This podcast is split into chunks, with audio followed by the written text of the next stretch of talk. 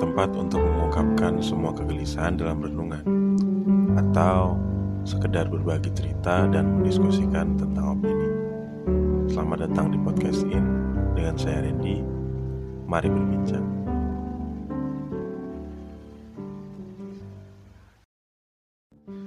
Be yourself. Kalian pasti pernah dengar atau baca kalimat ini di banyak kesempatan. Kalimat ini adalah gambaran kondisi kita yang seharusnya dalam menyikapi kehidupan. Tapi banyak yang salah paham dan salah kaprah dengan statement ini.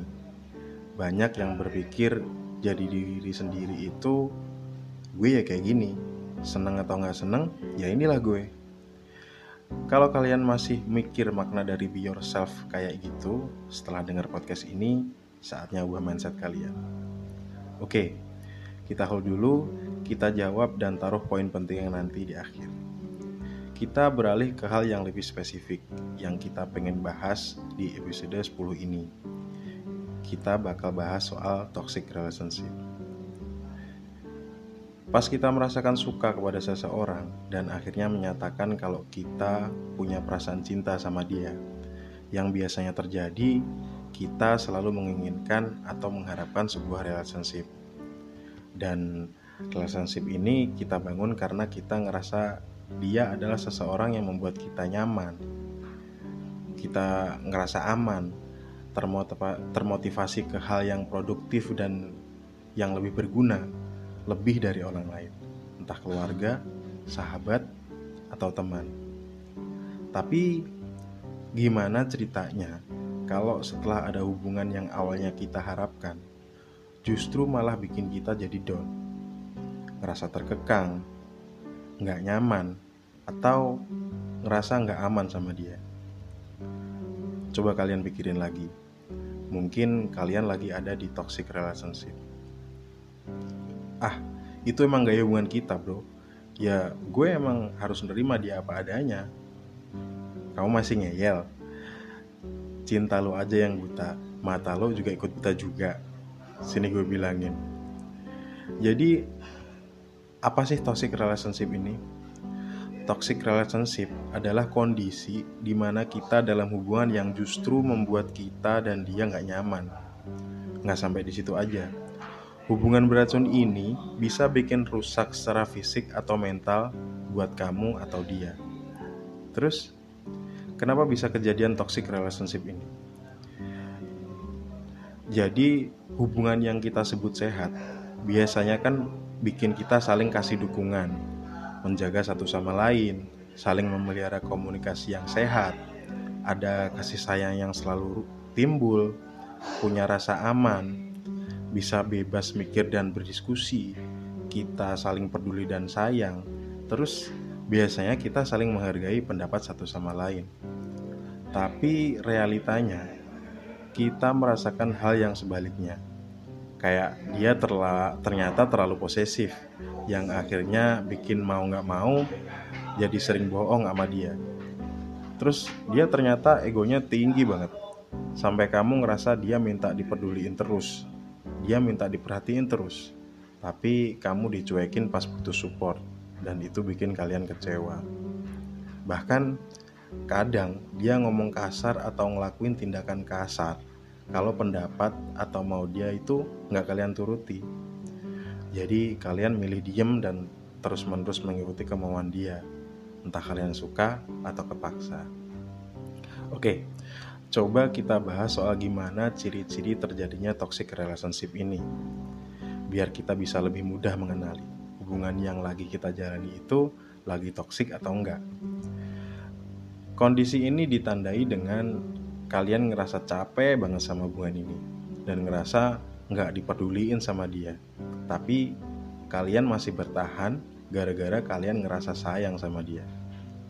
Terus kalian ngerasa kehilangan motivasi buat nanggepin rasa takut rasa marahnya dia atau bahkan ngerasa kehilangan motivasi sama dia. Karena setiap ada hal baru di, di otak kita tuh nganggep itu jadi potensi konflik baru. Dan kita juga ngerasa kebutuhan dan perasaan kita diabaikan sama dia. Jadi kita udah kayak nggak punya relationship aja. Kayak ada atau nggak ada dia itu sama aja. Kadang-kadang kita malah ngerasa mending nggak ada dia aja deh. Kemudian ngerasa was-was. Kita jadi was-was tentang apa pun yang kita lakukan dalam hubungan ini soalnya kayak takut ngecewain dia gitu dan kamu sering ngerasa dimanfaatin atau nggak dihargai sama sekali. Terus masalahnya adalah mayoritas kita udah ngerti kondisinya kayak gitu, tapi kita ngerasa nggak bisa nggak bisa buat keluar dari toxic relationship ini. Udah buat sadar ternyata hubungan kita lagi toxic itu susah, ngakuinnya juga susah. Terus keluar dari toxic relationship ini juga susah. Gimana ya? Kayak lengkaplah sudah penderitaan dan kebingungan kalian. Oke, ngobrol soal riset. Ada case yang relate banget sama bahasan kita kali ini. Di case ini, si cewek punya hasrat seks yang tinggi. Sampai mereka punya habit berhubungan seks seminggu sampai empat kali. Dan gak itu aja. Ketika hasrat si cewek nggak diiakan sama si cowok, dia punya kecenderungan menyakiti diri sendiri secara fisik ditambah lagi udah mulai nih ngelarang-larang si cowok buat nongkrong sama temennya nuntut komunikasi terus sampai aktivitas lainnya aktivitas si cowok ini keganggu bahkan waktu saya diskusi sama si cowok ini dia nggak bisa fokus gara-gara chatting aja terus. Dari obrolan kami akhirnya tertebak apa respon si cowok. Udah mulai males dia jadi sering berantem. Mau ketemu ceweknya jadi kayak PR banget. Terus si cowok mulai banyak bohong. Dalam hati saya sampai ngomong wah sakitnya anak. Awalnya sih si uh, si cowok bilang ini biasa buat mereka.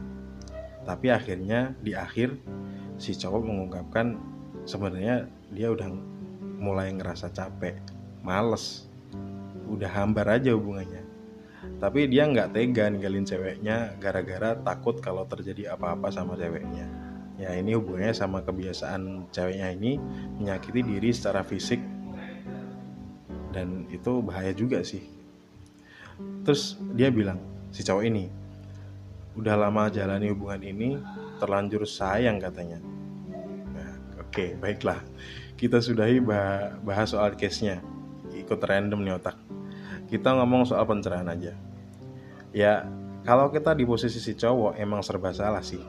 Mau ninggalin gitu aja takut kalau bakal fatal akibatnya. Tapi kalau kita tetap ngikutin alurnya si cewek lama-lama kita yang bakal makin sakit ya pilihannya adalah membangun komunikasi yang intens dengan harapan si cewek bisa ngerti dan mau sama-sama belajar ya tapi memang butuh waktu yang gak sebentar oke jadi kenapa di awal saya singgung soal be yourself?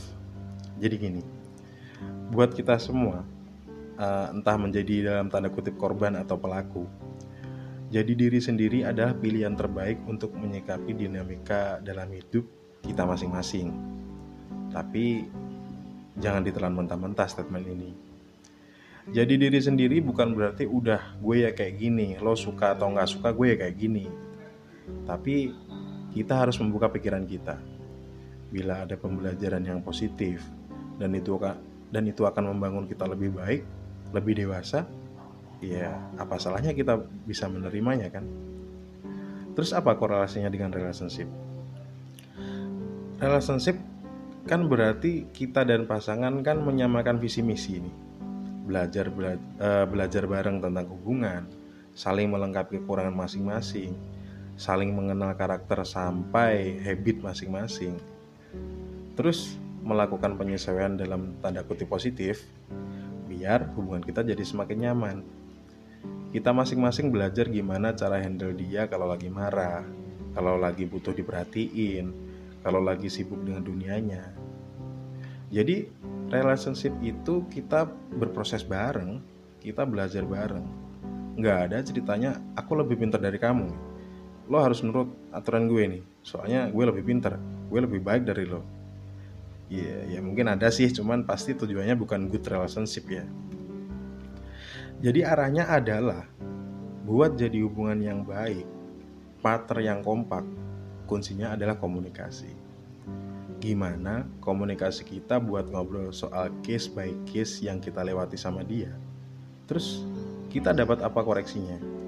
Jadi ke depan kita bakal sama-sama tahu harus gimana buat ngadepi case yang sama. Simpelnya adalah sebenarnya apa sih yang pengen saya bilang ke kalian di episode 10 ini? Semua orang berubah dari waktu ke waktu dan kita juga harus ngerti dan terima sama perubahan yang terjadi sama dia. Dan kita berharap perubahan itu adalah perubahan yang positif tentunya. Dan kiat sedikit menyinggung soal be yourself tadi diharapkan kita dan dia belajar terus tentang relationship yang baik dengan tetap menjadi diri kita sendiri tentunya membuat nyaman diri kita tanpa mengabaikan kenyamanan dia juga kita bisa melakukan penyesuaian-penyesuaian hasil dari kesepakatan sama dia biar relationship kita makin nyaman jadi goalnya itu kita bisa sevisi misi sama dia dan menjalani dengan nyaman tanpa menjadikan kita orang lain dalam relationship ini tentunya. Lalu ketika kita sudah menggiring hubungan ini ke hubungan yang tumbuh dan dibangun bersama, tapi ternyata dia nggak bisa dan, dan akhirnya bikin kita atau dia merasakan hal yang sebaliknya, berarti sudah waktunya kalian tinggalkan ini dan memulai case yang lain. Ya, apa yang kita harapkan? kita selalu berharap mendapat kebahagiaan dan kenyamanan dong. Dan kalian nggak harus jadi lilin yang meleleh untuk membuat sekitarnya terang. Mungkin dia bakal menemukan orang lain untuk menuntunnya belajar. Berdamailah dengan diri kalian, sayangi diri kalian, baru sayangi orang lain.